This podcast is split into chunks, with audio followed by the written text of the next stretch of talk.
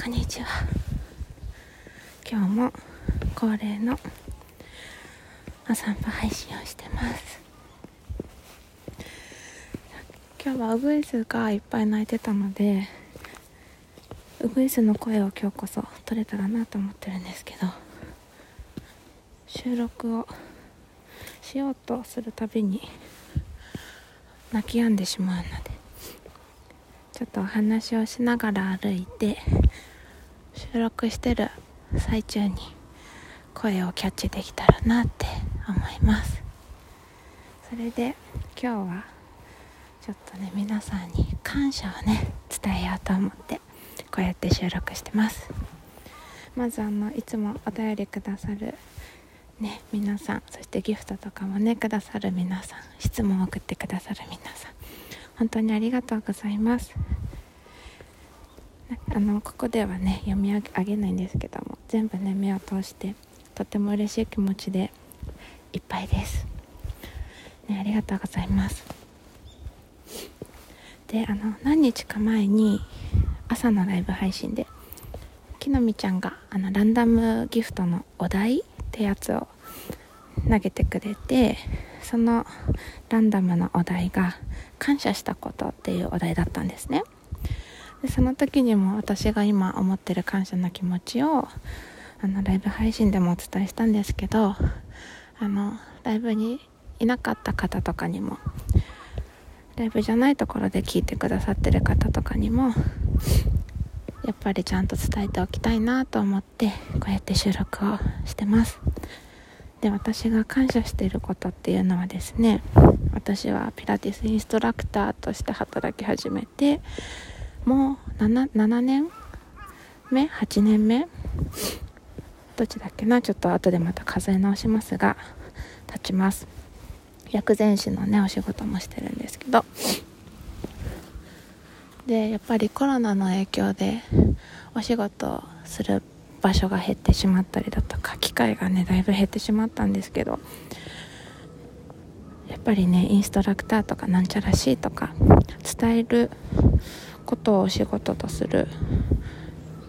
のってやっぱり受けてくださる方聞いてくださる方っ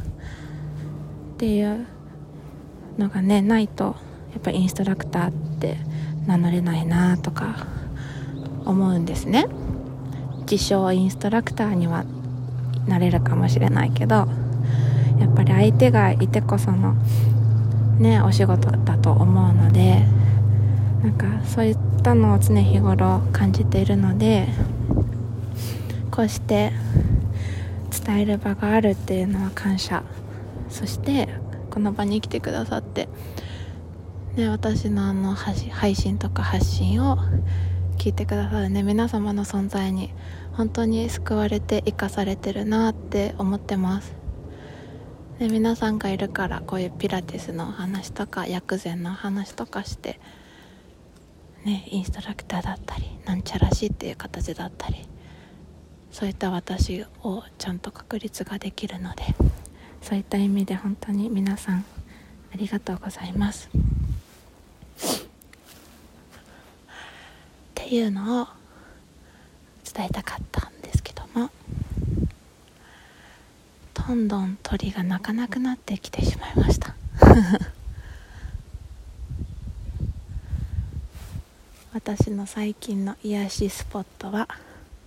竹やぶです。ちょっと暗くなったらお化けが出そうな雰囲気で怖いんですけど。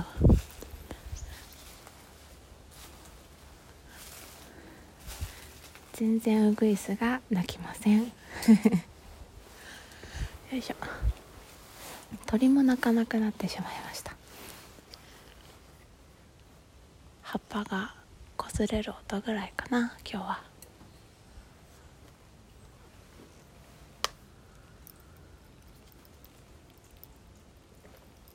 聞こえないですね。じゃあこんな感じで今日も収録を終わりにしていこうと思います。